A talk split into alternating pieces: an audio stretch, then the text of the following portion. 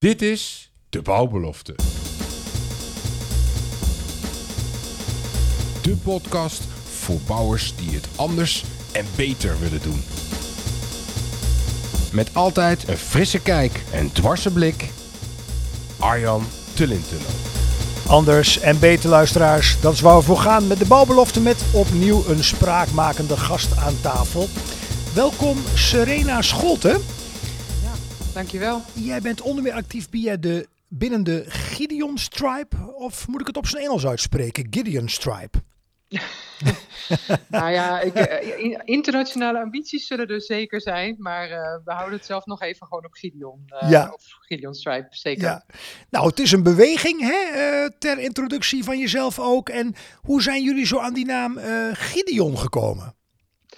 Ja, ik denk dat de, naam Gideon wel tot de verbeelding spreekt als een, ja, als een, dat is eigenlijk al een eeuwenoude naam die gaat voor mensen die het anders willen doen, die willen breken met wat, wat standaard is, die een beetje ondeugend zijn of het lef hebben en soms ook wel streng kunnen zijn, maar vooral met het goede doel voor ogen.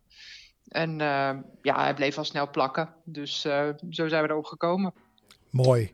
Ja, want jullie hebben de ambitie om de bouwsector op een positieve wijze te veranderen, zodat ze bijdraagt aan een duurzame, gezonde, fijne en mooie leefomgeving nu en in de toekomst. Ja. Ja, daar zal uh, menig marketeer bij likkebaarden bij deze ronkende taal. um, alleen uh, dan is de vraag um, uh, die het ook bij de luisteraars op zal roepen. Hoe doen jullie dat dan? Ja, ja hoe doen we dat? Nou, in eerste instantie is dat begonnen Um, nou ja, laat ik even voor de luisteraars ook. Ik ben zelf een, een, een van de late aansluiters bij de Gideon-bende. Ik ben uh, misschien wat meer van eerst eens even kijken uh, wat het gaat doen. Want ja, ik werk al heel wat jaren in de bouw, vanaf 2005, de bouw vastgoed. En, en we zijn gek op clubjes starten en, en initiatieven in de lucht schieten die nodig zijn om vernieuwing en verandering verder te brengen. Um, dus ja, ik, uh, ik heb het wel zien komen, maar ook zien gaan. En ik ben vooral enthousiast over bewegingen die ook echt iets willen doen. En dat is wel wat ik bij de Gideons zie. Mooi. Het gaat niet zozeer over praten, maar vooral over wat kunnen we nou echt met elkaar doen. En uh, nou ja, toen ik die energie tegenkwam, toen dacht ik, nou, hier kan ik ook wel, uh, hier kan ik ook wel wat mee. Ja, en jullie zien het ook als een laatste kans om de bouwsector te helpen te veranderen en de klimaatdoelstellingen te halen. Die laatste kans, ja, dat, dat, dat klinkt wel een soort van dramatisch. Ja, ja. Is het ook zo bedoeld? Ja, absoluut. Absoluut. En het is niet het drama wat wij verzinnen. Ik denk, eh, ik klap net mijn laptop dicht met de NOS-pagina open. En nou ja, er staat alleen maar drama op. En dat is natuurlijk ook de media, hè, dus het is ook een keus. Maar dat, dat er nu gewoon heel veel aan de hand is, uh, waar we als bouwsector volgens mij ook echt een sleutel in handen hebben om dingen te kunnen veranderen. Dat vind ik dat positieve van, uh, van, van wat we kunnen doen ja, dat is gewoon nu aan de orde. En uh, nou ja, ik hoef maar in mijn tuin te kijken, te zien hoe droog alles is. Of, of dus het, het, is gewoon nu aan de hand. Dus die laatste kans, ja, ik, uh, ik ga daar heel erg in mee. Ja, absoluut. En, en, en dan, dan zeggen jullie ook als uh, Gideons Tribe, er zijn een aantal thema's. neem ons eens mee in de, in de thema's waarvan jullie zeggen van nou, daar willen we het verschil gaan maken. Ja, uh, nou, ik zei al, ik ben, uh, ik ben een van de tribe-deelnemers. Dus ik, heb, ik ben niet van de overkoepelende uh, bestuur van de Gideon. Dus ik heb ook niet helemaal het overzicht waar precies iedereen mee bezig is. Maar in ieder geval, ik zit in de sociale tribe. Dus dat gaat heel erg over de, de bouwcultuur, eh, het leiderschap. Hoe gaan we dat met elkaar anders doen? maar ook over inclusiviteit. Hè? Hoe worden we een aantrekkelijke sector waarin meer mensen zich thuis voelen om in te werken? Um, en het gaat ook over het belangrijke deel: hoe gaan we nou naar een cultuur waarin fouten maken mag en waarin we weer lef krijgen om te gaan innoveren met elkaar. Dat vind ik een heel belangrijk thema binnen de Gideon. Uh, maar een andere die echt heel dichtbij uh, mij ook loopt, omdat ik ook mensen ken die daar mee bezig zijn, is de biobased materialen. Ik zelf ook een hele interessante, omdat ik ook met biomimicry bezig ben. En hoe kunnen we er nou voor zorgen dat we met materialen gaan werken die niet zo'n druk leggen op, op de aarde? En, uh, en zo'n enorme footprint hebben. En die materialen zijn er al. Sterker nog, de natuur gebruikt ze zelf al. Dat is dat materiaal. Daar kunnen we ontzettend veel van leren en van toepassen. En, en dat is ook wel echt een heel hoopgevend spoor uh, binnen de Gideonsbende.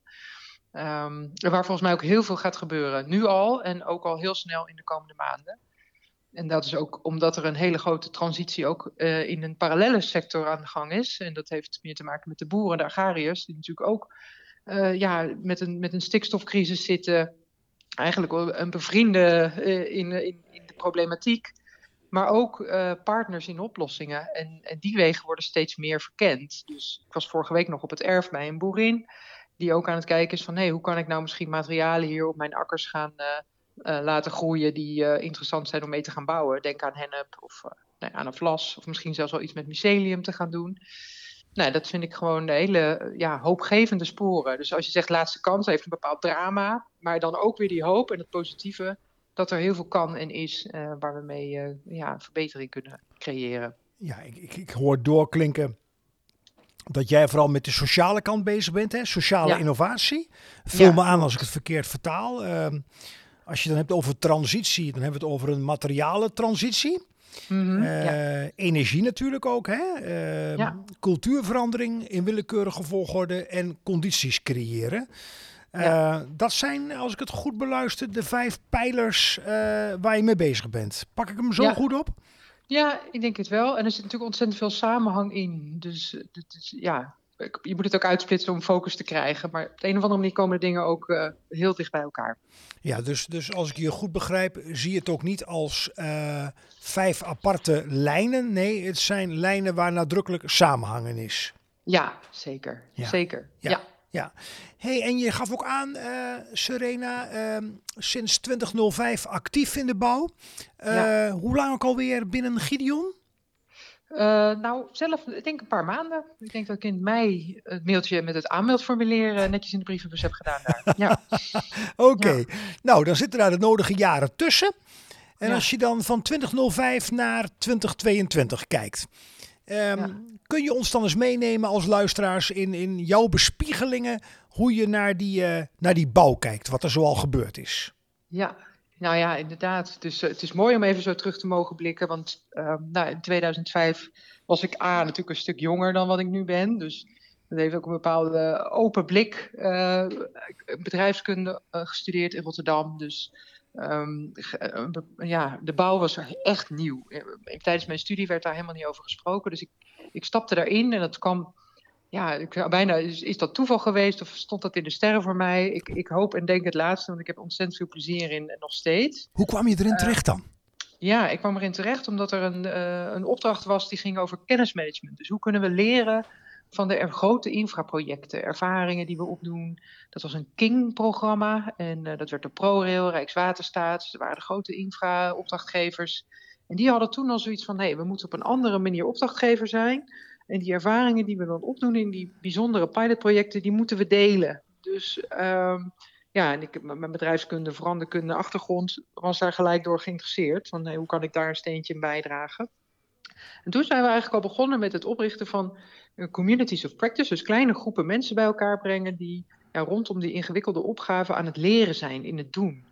En ik denk dat dat eigenlijk ook wel altijd een beetje de rode draad in mijn uh, werk is geweest. Ook al ben ik ook dingen anders gaan zien. Maar dat met communities werken rondom opgaven, dat, uh, dat is eigenlijk nog steeds een, uh, een duidelijk terugkerend patroon in mijn werk. Um, en de sector was in dat moment, ja, je moet je voorstellen, ik denk dat er best wel luisteraars zijn die dat, dat die bouwenquête was natuurlijk net achter ons. En ja, er, er heerste wel een sfeer van spanning. Ik weet nog dat er bijeenkomsten waren en dan ging het erover dat we dan opdrachtgevers en opdrachtnemers bij elkaar wilden om te leren. En dan was het, ja, maar die mogen helemaal niet met elkaar in één zaal. En, uh, en ik zei, ja, maar als we dan moeten leren hoe we beter met elkaar gaan, om kunnen gaan, hoe kunnen we dat dan doen zonder dat we elkaar mogen spreken? En dat was dus een hele gespannen periode. Ja, waarin ik mijn entree maakte in de bouw. En het ging ook heel erg over, uh, over prijzen, over het, de echte kwaliteit leveren voor de prijs die het waard is. Opdrachtgeverschap was een thema. Um, ja, uh, ook wel de digitalisering kwam wel op. Maar ja, daar, dat was ook spannend. Van, van wie is die data? En ja, als er een sector is waar zoveel spanning is over tussen opdrachtgevers en opdrachtnemers en partijen. Ja, dat zijn we eigenlijk later uh, ook gaan begrijpen dat dat nog steeds een soort ja, uh, zingende zoomtoon is. Of, nee, dat is nog steeds aanwezig. Misschien wel een trauma in onze sector, wat nog bepaalt waarom we sommige dingen zo ingewikkeld vinden. En dat, dat is dus terug te voeren op die bouwenquête-periode. Ja, ja, ik denk daar is natuurlijk van alles van te vinden. Maar ik denk ook dat er in die tijd een heleboel mensen waren die ook gewoon overtuigd waren dat ze op een goede manier hun werk aan het doen waren. En daar is, daar is gewoon heel veel verdriet ook bij gekomen. En ja, ik denk ook dat er, dat was ook niet de tijd om daar dan allemaal met elkaar collectief doorheen te gaan. En ik ben verder ook geen psycholoog, maar het is wel interessant om te snappen dat dat iets doet. Je kunt je voorstellen als je iets meemaakt in je leven en je doet een ervaring op, ja, dat blijf je bijdragen. En uh, ja, daar hebben we nu, als we willen innoveren en het wordt ineens spannend, je moet je nek uitsteken en je kan het misschien verkeerd doen. En wie vangt je op? En, uh, of, of ga je dan met pek en veren? Dus, dus die veiligheid, ehm, dat is wel een, een, belangrijk onderdeel om aan te werken. Heb je dan ook de indruk dat, want er is een aardige observatie die je met ons deelt, dat tussen 2005 en nu dan, hè, 2022, dat, dat, dat, dat ja, die onderstroom of onderhuids, die, die, ik probeer het in woorden te vatten, die angst nog steeds aanwezig is, die dan ook belemmerend werkt in echte verandering. Ja, ja, ik denk dat dat nog best wel een rol speelt. En ik denk ook dat het wel meer bespreekbaar is. Dus dat we meer uh, beginnen te zien dat dat zo is en het daar ook over kunnen hebben. En dat helpt. Dus als we snappen waar die vandaan komt, uh, dan wordt die ook gelijk minder groot of minder spannend. Of kunnen we er gewoon heel concreet afspraken over maken. Dus het gaat over die condities creëren, wat we met Gideon dan ook belangrijk vinden. Van hoe creëer je nou als opdrachtgever een setting dat je zegt, hier mag het een keertje misschien misgaan. Of kunnen we met gemeentes uh, de moed tonen om, uh, om iets op een andere manier uit te vragen. Maar dat, ja, begrijpen waar het vandaan komt, dat zie ik in deze tijd toenemen. En uh, dat vind ik heel, heel fijn. Ik denk ja. dat we daar ook het mee kunnen gaan, achter ons kunnen gaan laten. Dat is positief, uh, absoluut. Ja. En, en als het dan over gemeentes, want je ontkomt in welke sector je ook werkt, en zeker in de bouw, dan heb je met overheid te maken. Ja. In smalle dan wel brede zin. Zie Mhm. jij uh, door jouw uh, bril bekeken en jouw ervaring ook verschillen tussen gemeenten? Anders gevraagd, uh, zijn er uh, gemeenten die, die, die voortvarender zijn, die het experiment aandurven, niet alles met punten en komma's dichtregelen of zich daarachter verschuilen? Zie je daar verschillen in? Ja, het is, het is bijna, je kan het antwoord bijna verwachten dat ik dat ga zeggen. Dat is zo. En dat was toen eigenlijk ook al wel zo. Je, um, dus dat er, en, en dat heeft misschien meer te maken met dat het om mensen gaat. In plaats van dat je kan zeggen een hele gemeente. Dus uh, uh, ik heb ook een tijd een, een, stichting gerund die ondersteunde ondernemers in zwaar weer. Dus die tegen faillissement aangingen of juist failliet gingen. En dan ja, vergeleken we ook verschillende gemeentes. En um, ja, de ene gemeente had dat heel goed geregeld, want die hadden eigenlijk al gezien dat een faillissement een hele belangrijke leerervaring is voor een onderneming. En dat je die ondernemers maar beter niet met kind en badwater weg kan gooien, maar dat als je ze ondersteunt, je betere ondernemers terugkrijgt. En uh, ja, in andere gemeenten was dat weer ingewikkeld. Dus um, ja, en dat zie je ook in de bouw terug. Die, die verschillen die zijn er. Er zijn gewoon koplopers. Er zijn mensen binnen gemeentes die zeggen: hé, hey, ik ga je mijn nek voor uitsteken. Ik weet mensen te mobiliseren. En die, ja, die tonen zich anders. Ik vind Arnhem bijvoorbeeld een gemeente in de energietransitie. Um, die met het spijkerkwartier waar burgers heel uh, actief zijn. Um, nou ja, die, die daar uh, uh, die energietransitie, maar eigenlijk de hele wijk in het spijkerkwartier weten te verduurzamen. Nou, die zijn dan met die gemeente echt aan het zoeken van hoe dat kan. Ja, dat zijn verhalen waarin je ziet, hey, hier is iedereen durft zich kwetsbaar op te stellen en we gaan het avontuur met elkaar aan. En ja, dat is nog niet in iedere gemeente zo. Nee.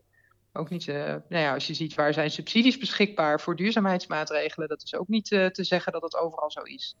Ja, en, en, maar ik vind het dan, je, moet niet gaan oordelen van, nou, die ene gemeente is achterlijker dan de andere, dus zo zou ik er niet over willen spreken. Maar ik zie juist wel kansen om de gemeentes die voorlopen ook mee te nemen, naar de, of, hè, de, de gemeentes die geïnteresseerd zijn mee te nemen naar die gemeenten, te leren. En hoe doe je dat dan? En ook echt alles uit te spreken van, maar ben je dan niet bang dat iedereen hier ineens aan het loket staat? Of dat soort angsten zitten er dan achter. Nou, blijkt dan mee te vallen. Nou ja, en zo kunnen die gemeentes elkaar ook meenemen. Nou, uh, uh, uh, gelukkig dan maar. Hè? Nou, ja. Als je kijkt naar Gideon, hè, gaan we als bouwbelofte drie podcasts maken. Hè? jij dus met als thema sociale transitie. Ja. je collega Linda Scherps over het thema energie. Ja, Ja. en nog een andere collega over materialen. Ehm, kijk het dan naar die sociale transitie. Hè? Een van jouw expertises. Misschien wel jouw belangrijkste, zie ik het zo goed? Dat is jouw belangrijkste Ja. expertise. Ja, ik Ehm, wel. Ja, sociale transitie. ehm, even kijken naar de nuchterheid van de bouw. Ik snap dat er zeker in het hier en nu eh, eigentijdse termen nodig zijn. Maar transitie, eh, eh, zijn we niet een beetje verandermoe? Ik bedoel, het is sociaal zus, sociaal zo, transitie zus, transitie zo. Is dit de taal die landt bij, in, de, in de bouwwereld? Dat is eigenlijk mijn vraag. Ja, nou verander moe. Ik, ik, ik merk wel dat mensen moe raken ehm, eh, van de drukte. Dat daar vooral een soort moeheid omheen ontstaat. Van jeetje, we moeten zoveel. Wanneer is het niet gewoon klaar of goed? Dus ja, is dat een verandermoeheid? Wellicht. Ik denk dat we. eh, we- we zullen moe zijn, maar we, we, hebben geen keus. We moeten gewoon door. We zullen, als we als bouwsector die sleutelpositie in transitieopgave willen pakken, moeten we er eigenlijk. ehm, eh, ja, ik, ik zou eigenlijk het verandermoe. Het, klinkt alsof we daarvoor kunnen kiezen. Van nou ja, het is een soort luxe. We kunnen er ook mee stoppen. We moeten hier doorheen. Maar ik denk wel dat we beter voor onszelf moeten leren zorgen. En dat is eigenlijk waar ik dan die sociale kant in zie. Dat we ook zeggen, het is een uiterlijke transitie. We kunnen natuurlijk helemaal doordraaien en allerlei nieuwe technologieën ontwikkelen. Maar we zullen eigenlijk veel meer naar binnen moeten keren. En naar moeten kijken van, hé, hey, maar wie ben ik nou eigenlijk precies? Waar wil ik mijn bijdrage aan leveren? En als het nou zo ontzettend zwaar en vermoeiend is, hoe zorg ik ervoor dat ik op mijn energieniveau op peil hou? En hoe kan ik dus ook rustmomenten inbouwen? Dus goed voor jezelf zorgen, want dat het vermoeiend is en hard werken is, eh, ja, dat zie ik eigenlijk wel door de hele sector heen. Ja, je zegt we moeten zoveel. Ehm, kun je daar wat meer bij vertellen? Wat, wat, wat bedoelen mensen daarmee als ze jou dat vertellen? Nou, wat ik zie is dat er dan een bouwbedrijf zegt, ja, dan, eh, dan hebben we iets van een nieuw materiaal, maar dan is dat eigenlijk ook nog weer niet goed genoeg. Want dan is de manier waarop we dat afbakken weer op hoge temperaturen en dat kost ook weer veel energie. Of dan gaan we naar buiten en dan willen we dingen monteren. Ja, dan staat ons dieselaggregaat, dat is ook niet. Weet je, dus het is een soort van, ja, dit komt eigenlijk stap voor stap kom je erachter dat, je, dat het ongelooflijk ver terugvoert in hoe je bijvoorbeeld je bedrijfsvoering moet gaan aanpassen. En eh, dus niet zomaar, eh, nou, ik kocht vroeger bij bedrijf A iets in. Nou, dat is niet, kennelijk niet goed, dus ga ik gewoon bij B doen, maar ik kan verder doorgaan. Nee, eigenlijk moet alles om. En dat maakt het zo ontzettend omvangrijk. En eh, ook onoverzichtelijk, want dit is niet iets wat we van nature al kunnen of misschien al gedaan hebben. Hè, want het was je baan. Nee, dit is nu iets nieuws. Je zult je bedrijf helemaal om moeten buigen. En ik heb een bedrijf gevolgd, eh, een tapijtleverancier, die het helemaal heeft omgekat. Dus die werkte echt met eh olie-based eh, tapijttegels maken. En die zijn helemaal naar ja, het opvissen van visnetten gegaan. En, eh, ja, dat is een hele lange weg, stap voor stap. Heeft heel veel energie gegeven aan de mensen die daar werken. En iedereen heeft daar een bijdrage in mogen leveren. Maar ga er maar aan staan. Hè. Als je weet dat je dat te doen hebt, dan uh, ja, dat is niet klein. Ja. Uh, nog één keer terug naar jouw uh, werkervaring in de bouw. En ja. zelf uh, niet dagdagelijks, maar sinds 1996 loop ik al wat mee in die sector. Ja. Um, zou je ook kunnen zeggen, zonder daar een waardeoordeel aan te hangen. eh, We hebben jarenlang gewoon um, dingen kunnen doen met maar één resultaat: winstmaximalisatie. Ik vergroot het bewust iets uit hoor, Serena. Ja. Ja, en nu uh, uh, kunnen we niet meer, moeten we wel. En dat is voor mij denk ik ook een deel van de verklaring waarom we zoveel crises achter elkaar hebben of naast elkaar hebben. Uh, ja. We zijn te laat uh, begonnen met wezenlijke veranderingen. Is, is, Ja. dat, is, dat, is dat een, een, een, een gedachte die jij ook herkent? Of, of zeg je van nou, ik zie dat toch iets anders? Ja, te laat. Ik denk. Je, Ja, het is nooit te in- laat, maar heel laat. We, we, we zijn, ja, we hadden natuurlijk, hè, iedereen zegt, ja, weet je, 25 jaar geleden wisten we al dit. En in de jaren 70 lag dat rapport al. Rapport er al en de, en de, maar, de, maar, maar daar was de tijd geeft gewoon nog niet naar. Nee. Ik denk, eh, eh, ook ik herinner mij dat uit mijn jeugd en dat die signalen er waren. Maar dat waren de bijgeluiden. En de hoofdmoot liep gewoon door. En er was een, een, een overvloed in de jaren 90, in mijn eigen jeugdjaren. Ja, dat stond in een heel ander teken. Ik ging bedrijfskunde studeren en dat ging over overnames en groei. En een jaar niet gegroeid, nou dan kon je de boel maar beter opdoeken, want dan, dan deed je geen goede zaken. Dus allemaal vanuit een bepaald heel dominant paradigma. Wat ja, wat ons allemaal heeft meegetrokken. En misschien allemaal, hè, die, die, die, die parkiet of die kanarie in de, in de mijn, die, die wel aanvoelt van hé, hey, er gaat iets niet goed. Daar hebben we gewoon niet naar geluisterd. Ja, en, en zijn dan in het hier en nu? Hè, want, want, want een ondernemer zei langer geleden tegen mij: het verleden kun je niet herschrijven. Uh, mag je best bij stilstaan, is ook waardevol, maar niet te lang ook. Uh, In het hier en nu uh, zijn de, om jouw taal maar te gebruiken, de bijgeluiden nu hoofdgeluiden aan het worden. Dan misschien zijn ze het al wel. Ja, en ik besef voor mij wel, maar dat is ook mijn, mijn bubbel. Hè. Ik werk met de mensen in de bouw samen die dit of meer nog dan mij aanvoelen. Van hier moeten we wat mee. Ik ben hier al mee bezig. Um, maar er zijn natuurlijk ook nog mensen voor wie dat nog wat minder is. Er zit iedereen in, in zijn eigen plek. Maar je kan er niet meer omheen. Ik denk, sla de Cobouw open. of luister naar jullie podcast of van anderen. Weet dit is gewoon het verhaal. We snappen allemaal nu wel dat er iets moet gebeuren. Alleen het is voor iedereen nog, nog niet voor iedereen 1, 2, 3, wat dan en hoe dan. Ja, en is dan niet, niet, niet daarop door associërend, ook vanuit uh, zeg maar de bedrijfskundige bril, als je daardoor kijkt, uh, daar ja. ligt een deel van mijn achtergrond ook. Ja. Um, uh, uh, wat dan? Prima. De, de, de, de, de, de wat-vraag of de waarom-vraag, daar kun je over discussiëren. Die is wel helder. We moeten wat. Ja. ja. Alleen, we willen zo graag weten hoe. En het lijkt wel alsof we de vorming mee blijven nemen dat hoe een uh, lineaire weg is die van, van A naar B die uh, één lijn is. Snap je wat ik bedoel? Ja. Uh, in welke mate kunnen we, willen we omgaan met het gegeven dat er fouten gemaakt gaan worden en dat het geen lineaire weg is? Ja, ja.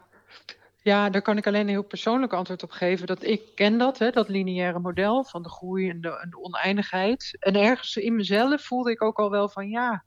Maar als ik naar de natuur kijk, dan zie ik dat het niet zo werkt. Want er is werkelijk geen enkele boom die tot in de oneindigheid groeit. Dat is eigenlijk helemaal niet zoals het bedoeld is. En um, ook in die periode dat ik de stichting had voor ondernemers in zwaar weer, toen al had ik zoiets van, alles, er zit iets cyclisch in. We moeten gaan snappen dat dingen cyclisch zijn.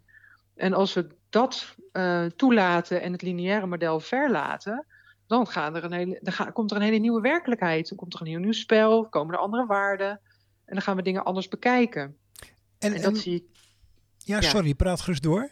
Nou ja, in, in de bouw kwam ik een architecte tegen. Um, ik denk dat het 2017 is geweest. En zij werkte met biomimicry of biomimicry. En uh, ik zou echt ook de luisteraars willen adviseren om dat te googlen, want dat gaat echt over welke kennis uit de natuur kunnen we toepassen in onze werkpraktijk. En zeker ook heel geschikt voor de bouw, omdat wij zo werken met materialen. Maar ook over hoe we ons kunnen organiseren. En ik ben echt gefascineerd geraakt door, ja, is het maar de, de, het ontwerp van een, van een vleugel, van een uil, tot aan hoe een bos functioneert en met materialen en energie omgaat tot hoe een kolonne uh, dieren, uh, mieren met elkaar de, de hiërarchie heeft en informatie uitwisselt. Daar kunnen we zo ontzettend veel van leren. Dat is eigenlijk een beetje mijn bedrijfskundige printplaatje in mijn hoofd aan het overschrijven. Of ernaast aan het leggen. Van ja, dit moeten we gewoon helemaal anders doen, joh. We zitten gewoon helemaal verkeerd. Ja. Ja. Ik bedoelde mooi die uitleg die je erbij geeft en de duiding, Serena. Ik bedoelde met lineair ook dit is dan het economische model, als ik jou goed versta. Ja. Um, die kennen we uh, allemaal, maar ook het model van verandering. Als je kijkt naar, uh, mag ik zo zeggen, bedrijfskunde oude stijl of veranderkunde oude stijl, wordt nog steeds gedoseerd, helaas op die manier. Je bedoelt in veel de, gevallen. De, de East en de Sol en dan zit je hier en dan wil je daarheen. Nou, dat wij, dat wij echt denken, dat zie je zeker bij grote organisaties, dus ook bij de overheid. We maken een ja. plan, we hangen er ja. een timetable aan. Ja. Uh, we maken de doelen smart. We kennen alle jargon wel uh, uit op managementniveau. En ja. uh, dan gaan we daar komen. En dat is één rechte lijn die we volgen. Dat, ja. ik, ik, maak er een karikatuur van. Dat mag ook binnen de podcast.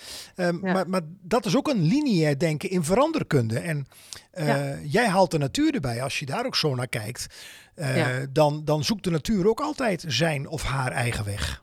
Ja, absoluut. Ik denk dat het een, het, de, de manier die jij beschrijft heel erg uh, vertrouwd is voor de mensen in de bouw, omdat het een bepaalde, ja, het heeft een bepaalde blauwe manier. En ik ja. niet met, hè, van we weten, als een brug gaan bouwen, is het ook prettig dat je bedenkt van tevoren hoe die er uiteindelijk uit gaat zien en hoeveel belasting die kan hebben. Want ja, het wordt een beetje onbetrouwbaar als je dat al gaandeweg een beetje bedenkt met elkaar. Dus dat helpt ons heel erg ehm, in hoe we dingen maken en construeren. Dus dat we die manier van verandermanagement ook prettig vinden, heb ik ook door de jaren heen teruggezien. Uh, maar ook de cartoons uh, bij de gemeentes in de toiletten zien hangen. Van het veranderplannen gaat op vrijdagmiddag om vijf uur in. En op maandag is alles klaar. En, um, en, en de humor die men er ook wel in zag van ja, wacht eens even, zo werkt het dus eigenlijk helemaal niet. We proberen het wel op die manier. Maar mensen laten zich niet ja, op die manier veranderen. Zo gaan de processen helemaal niet. Dus ik zie ook daar inderdaad wel, wel het opschuiven van ook daar moeten we anders naar kijken. Ja, ja, ja. Dat, is een, dat, is een, dat zijn meerdere sporen. Misschien wel twee ja. sporen. Enerzijds ons denken uh, willen veranderen uh, ten aanzien van groei. En dan doe ik ja. op economische groei, maar ook uh, zo nuchter zijn dat veranderen niet zomaar in een mooi plan te, te, vatten is van 20 pagina's. Dat als je die stappen maar volgt, dat het dan gaat werken. Want het werkt gewoon zo niet in de praktijk. Nee, ja, er zijn zelfs veranderkundigen die zeggen alles is verandering. En, en je kunt slechts de loop van de rivier veranderen door er een steen in te leggen. In plaats van dat je hem helemaal gaat omgraven. Dus er zijn ook andersoortige interventies die je kunt doen om verandering te krijgen. Nou, ik denk ook dat dat soort sporen heel interessant zijn voor de bouw om wat meer mee te gaan spelen en te experimenteren ja. met elkaar. Ja, ja, leuk, leuk gezegd. Um, je ziet ze hier niet liggen, Serena, hè? want we hebben door de omstandigheden van vandaag uh, een inbelverbinding. Ja. Uh, ik heb hier een aantal kaarten voor me liggen.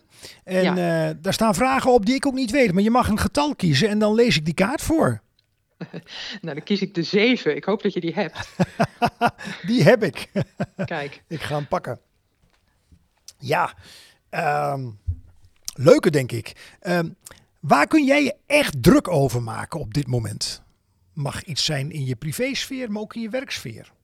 Oeh, ja. Um, nou, ik maak me uh, druk over traagheid. En dat, dat, dat is echt iets persoonlijks. Want ik, ik, kan dat ook heel goed relativeren en denken, hè, dingen gaan zoals ze moeten gaan. Maar als het toch echt allemaal zo langzaam gaat, dan, uh, dan krijg ik daar wel uh, een beetje jeuk van. En dan ga ik soms nog wel eens even gas geven. Dat, nou, uh, ja, dan, kan, ja, dan, kan, dan, kan, ik je de hand geven. Oké. Kom op, schiet eens op. Het is zoveel, er is zoveel te doen. En nou ja, ik, uh, ja dat, dat kan me wel eens uh, prikkelen. Ja, ja, ja, ja, En hindert je dat ook wel eens in het, uh, in het, in het bereiken van dingen? Ik denk dat ik daar wel eens mensen mee schoffeer. omdat ik dan denk, ik kies even de snelle weg. Maar dan heb ik ook wel een beetje het van, ja, ik doe het wel voor het grotere doel. En dan liever maar achteraf mijn excuus maken, dan dat ik vooraf om toestemming vraag. Ja. Maar dat is, ja. Ja, ja. ja. en of dat dan altijd werkt, weet ik niet. maar ik, ik, ja, ik voel me daar zelf dan, uh, op dat moment ben ik me daar ook wel bewust van. Ja. Oké, okay. nou dan mag je nog een getal kiezen. Pakken we er nog één. Um, dan gaan we naar de vijf. Moment, ik draai hem om. Ja, als de paniek uitbreekt, hoe, hoe reageer je dan? Ik blijf heel rustig. Nou, ik denk dat dat een kwaliteit is waar menig luisteraar uh, graag, uh, zou menig luisteraar misschien ook wel willen. Dan de vraag, hoe doe je dat dan? Um, dat gaat vanzelf. Dat heb ik als kind al gehad. Dus uh, ik herinner mij dat ik op vakantie was met mijn, uh, met mijn gezin. En wij gingen nogal onvoorbereid een hele hoge berg beklimmen. En op een gegeven moment sloeg de paniek een beetje toe. Want het weer veranderde wat. En eigenlijk bleek er ook nog iemand hoogtevrees te hebben. Dus ineens was het de veiligheid van mijn ouders voelde wat minder. En ik weet nog dat ik ontzettend rustig bleef en dacht, nou, volgens mij komt het wel goed. En ja, en ik heb die rust gewoon, dat zit nog steeds in mij. Dus dat is iets voor mij. Nou, ik denk in echte crisissituaties uh, een hele waardevolle uh, kwaliteit. Uh, dankjewel. We zullen het zien. Ja. Even terug naar waar jij voor staat. Ja. Als mens, als professional. Mm -hmm. ja, er zijn meerdere denkkaders. baanbrekend en praktisch toepassen. Uh, ja. wat, wat, wat, neem ons eens mee. Wat bedoel je daarmee? Baanbrekend, laat ik daarmee beginnen. Ja, ik denk dat dat het stuk is wat in lijn is met uh, ja, wat ik net al vertelde. Dus als ik dan zoiets zie als biomimicry, dan wil ik het liefst daar ook gelijk iets mee doen. En dat, het geluk is dat ik, uh, ik ben een ondernemer, dus dan heb je ruimte om ook met nieuwe dingen te kunnen experimenteren in je bedrijf. En toen ik die architect ontmoette, en zij was met biomimicry bezig en ik kreeg die verandervragen allemaal zo in mijn werk langs, toen dacht ik, wat nou als jij en ik samen iets gaan doen? En toen zijn we eigenlijk op het idee gekomen om grote hackathons te organiseren. Grote brainstorms voor complexe vraagstukken uit die bouwpraktijk. En die kennis van de natuur daarop toe te passen. Dus over de kademuren in Amsterdam. We hebben de bruggenvraagstuk gedaan van Rijkswaterstaat. Ja, dat, is super technisch. Maar het is ongelooflijk uh, ja, baanbrekend wat daar dan uitkomt. Want die, die, uitkomsten zijn altijd duurzaam. En vaak goedkoper dan hoe we het traditioneel zouden doen. En praktisch. Dus je kunt de volgende dag al zeggen: we gaan iets doen uh, om, het, uh, ja, om stappen te zetten om het te gaan uitvoeren. Dus dat, dat spreekt me heel erg aan. Ik zou heel slecht grote beleidsplannen voor lange termijn en zo kunnen maken en daar de hele tijd mijn energie uithalen. Ik vind het heel fijn om, om het ook gelijk toepasbaar te maken en morgen iets te kunnen doen. Dus als ik jou goed beluister, Serena, uh, baanbrekend is niet, staat niet los van praktisch toepassen. Het is eerder en-en. Zie ik hem zo goed? Baanbrekend en ja. praktisch toepassen. Bewust op deze manier verwoord. Ja, zeker. Wat kunnen ze morgen al anders inkopen bij de afdeling inkoop om, uh, om die verduurzaming te doen? We hebben de tijd ook helemaal niet meer om daar nog heel lang over na te denken. Dus dat moeten we gewoon nu al doen. Weet je, ik, ik denk even na wat je zei over beleid. Uh, ik heb uh, Bas van der Veld, CEO van AFAS, bekende naam wel eens horen zeggen publiekelijk dat beleid debiel is. Het is maar net hoe je de woorden shuffelt. En uh, dat, dat, hij wilde daarmee uh, uh, het denken oprekken. Dat lukte hem goed met. ik was daar dagvoorzitter, meerdere wethouders en ambtenaren uit een bepaalde regio in de zaal. Maar eigenlijk ja. is het. Hij bedoelde wat jij eigenlijk zegt. Eigenlijk zou. Of je nou binnen een bedrijf werkt of binnen de overheid. Ieder stuk wat je produceert zou langs deze criteria getoetst moeten worden. Is het baanbrekend en is het praktisch toepasbaar? Zo ja, gaan we verder. Zo nee, doen we er niks mee. Ja, en ik zou nog iets willen toevoegen, want we komen er ook echt wel achter dat sommige dingen niet helemaal goed zijn nog. Of dat we zeggen, nou, dat leek leuk, maar oei. En daar moet je ook de condities voor creëren. Dus hoe kunnen we dan leren en snel aanpassen? Dus hoe zeggen we van, nou, vandaag dit gedaan, maar we moeten toch even terug naar de tekentafel. Een beetje, en dan gaan we weer door, gaan we zo. En, en niet stoppen. Van nou ja, uh, pilot is mislukt. We gaan toch weer terug naar de oude gang. Nee, we zetten die vernieuwing door. En blijven leren. Net zolang dat dat klopt. Nou, dan voegen we een derde toe. Hier ter plekke in de bouwbelofte. Baanberekend, praktisch toepassen. En fouten maken mag. Slash ja. moet. Ja, heel graag. Nou, als we dat nou eens naar Den Haag sturen. Denk ik dat we er zo uit zijn uit alle crisis. Wat zeg jij? nou, ik denk dat we dat niet bij Den Haag moeten willen neerleggen. Nee. Ik ben heel blij dat er mensen zijn die daar, uh, nou ja, blij. Weet je, ik vind daar ook van alles van. Um, maar laten we daar onze tijd niet te veel in verdoen. Ik geloof veel meer in die lokale kracht, lokale energie. En ik ja. weet dat er in Den Haag dan ook echt mensen zijn die dat snappen en dat steunen. Dus als dat er is, dan, uh, dan kan het ontzettend de vliegwielwerking zijn. Maar het begint gewoon bij de mensen die ergens in een buurt zien: hé, hey, hier moet het anders, hier moeten we anders met energie, hier moeten we anders met voedsel. Hé, hey, hier gaat het niet goed met de, met de zorg. En laat die partijen die daar lokaal eigenaarschap kunnen hebben, dat ook pakken en met elkaar gaan doen. En dan kan het beleid daar de condities voor creëren, zodat het ook mogelijk kan zijn. Ja, ja, we mogen over en weer kritisch zijn, eh, Serena. Ik, ik, ik, ik, dat laatste wat je zegt zou zo in een beleidstuk kunnen staan. Ja. Uh, de vraag is, en dat bedoel ik niet persoonlijk, maar altijd in het belang van het grotere geheel, jij ook. Uh, uh, de vraag is dan, genoeg initiatieven, waar je ook woont, leeft en werkt. Alleen de ene overheid, of het nou lokaal de gemeente is of de provincie of rijksoverheid, ondersteunt het meer dan de andere. Ja. Ja, dat is ook zo. En, en, en ja, dan, dan, dan worstelen heel veel mensen denk ik met de vraag, hoe doen we dat dan? Hè? Want je zegt bijvoorbeeld terecht, werken met prototypisch en design thinking, hè? verbinden ja. en opschalen van ook al bestaande initiatieven. Door jouw bril bekeken, merk jij ja. dat daar ondertussen, want we willen het positief insteken, uh, meer ruimte voor is landelijk? Nou, het is nog steeds een grote puzzel. En um, ik, ik, het, ik zou willen dat ik nog veel meer voorbeelden kon aanhalen. waarin ik denk: hé, hey, hier wordt heel snel geschakeld. Er zitten gewoon. Maar er zit ook de frustratie van de mensen in Den Haag zelf ook bij. Hè? Er zitten ook welwillende mensen die dat willen. Of bij Absoluut. overheden. Absoluut. Ehm, maar nou ja, een heel mooi voorbeeld waar ik het wel zie is bijvoorbeeld de provincie Utrecht is echt heel concreet stappen aan het zetten met een soort managementplan. En een klein stukje inhoud daarover, dat gaat over dat wanneer we gaan isoleren. Uh, we wonen niet alleen in ons huis, hè, er zitten beschermde diersoorten mogelijk in onze spouw en uh, op andere plekken. En als we gaan isoleren, dan hebben we daar rekening mee te houden. Dat staat in de wet vastgelegd.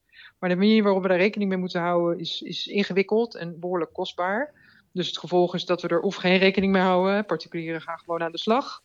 En uh, corporaties die, nou, die moeten een ingewikkelde, complexe weg en lopen vertraging op. Dus het is, dus redelijk ingewikkeld. En dan zie je zo'n provincie Utrecht, die steekt dan nu een, een persoon specifiek, steekt echt de nek uit met een aantal anderen om te kijken hoe kunnen we dit nou werkbaar maken. Want nu gaan zowel de dieren eraan onderdoor als de snelheid van die energietransitie.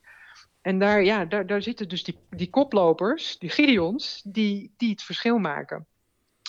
Maar ja, dat is eigenlijk net zo hard pioneeren, prototypen als wat je zo, misschien eerder bij de ondernemers zou verwachten. Dat moeten ze daar eigenlijk ook doen. En waarom, uh, ik en ik denk de luisteraars ook, het is ondoenlijk om alles te volgen. Alleen waarom ja. hoor je, lees je, zie je zo weinig over uh, uh, dit soort pareltjes, hè, uh, zowel aan de menskant als aan de ideekant, die, ja. die hoop geven dat het wel kan. Ja. ja, dat is, ik denk ook gewoon, zoek de juiste kanalen op om je dagelijks mee te laten voeden. Ik ben nu met uh, de Cobouw een briefwisseling gestart met Thomas van Belzen om elkaar ook hier op scherp te houden. Want we hebben ergens, ik heb met hem ook discussie over gehad, we hebben ook wel eens de neiging om dat polariseren, hè, uit elkaar trekken, tegenstellingen zoeken. En, uh, en ook een beetje dat dramatische effect, want dat is nieuws. Dat is ook iets wat in die cultuur zit. Dus ja, wat is de nieuwswaarde van iets wat loopt of wat positief is? Maar het brengt ons juist nu zoveel. Dus ja, daar moeten we een omslag in maken. Maar ik kan me wel, ja, door de juiste mensen te volgen of te bellen. Ik heb ook wel gewoon mijn dagelijkse belrondje even langs de velden. Om me ook ja, weer te voeden, om tegen die moeheid in te gaan.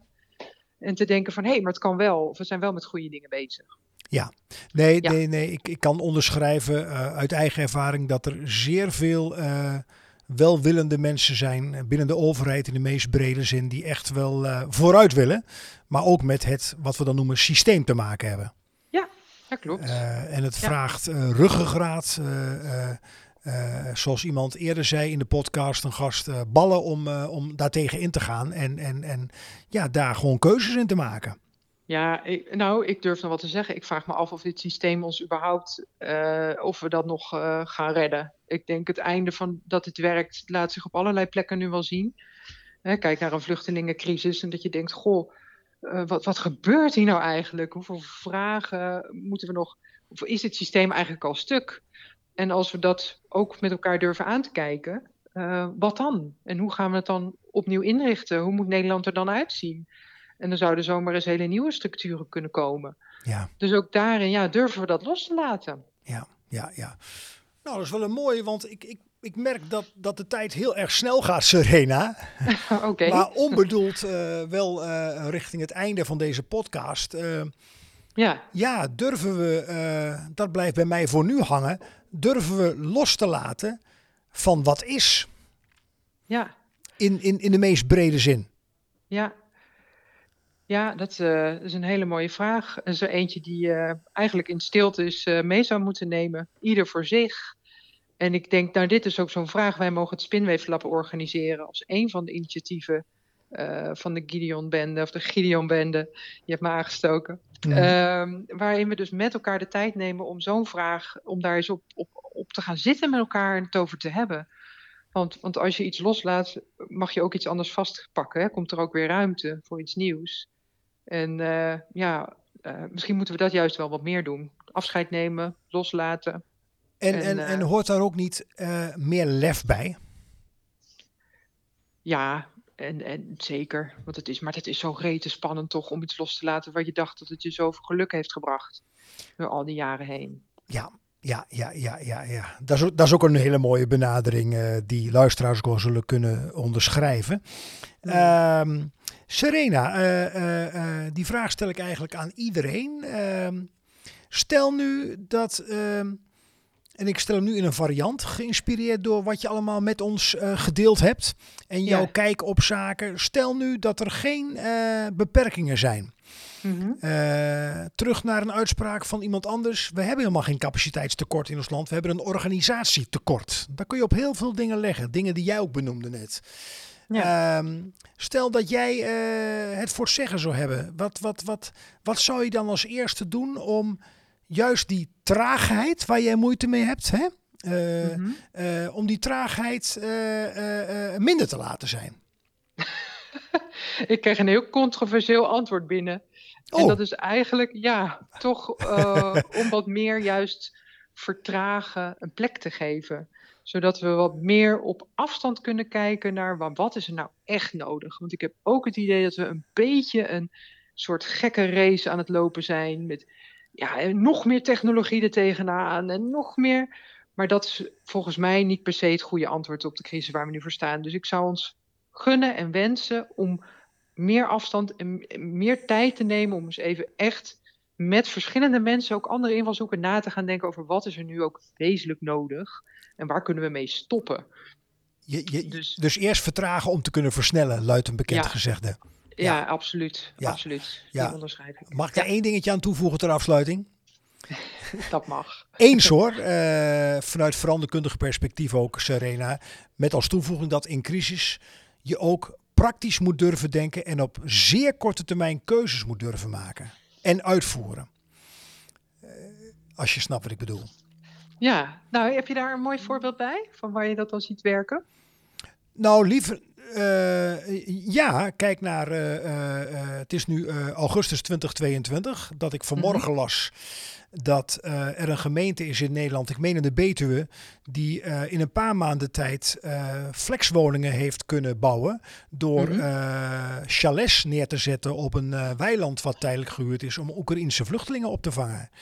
Daar kon Ja. men niet vertragen. En dat bedoel ik met in een crisis. In crisis heb je ook mensen nodig, zowel binnen overheid als bedrijfsleven, die wel een keuze durven maken en niet nadenken over de gevolgen daarvan voor hunzelf. Ja, ja, Dus Ja. risico van risicomijdend naar risicodragend worden. ja, ja. Ja, dat is wel mooi. En ik merk ook dat daar voor mij, hè, dus je echt durven uitspreken ook, ehm, ja, dan krijg je weerstand. En als je dat heel ingewikkeld vindt, dus je die woningen plaatst en er komt een golf van gedoe, ja, dat vind ik wel het echte leiderschap om daar wel te blijven staan. En te zeggen, ja, maar Ja. toch gaan we dit doen. Ja, mooi, Ja. mooi. Nou, ik denk een waardige afsluiting, Serena, van eh, Ja, deze eh, bouwbelofte. Ehm, jij dank dat je eh, deel wilde nemen. Heel graag gedaan. namens Gideon en je collega's komen nog in bod, aan bod in volgende bouwbeloftes. Heel ja, eh, alle succes en plezier ook met eh, de dingen waar je mee bezig bent. Vol energie en inzet, dat hoor ik wel. En ik zeg tegen de luisteraars, eh, graag tot de volgende bouwbelofte. Tot de volgende keer. Ja, dankjewel.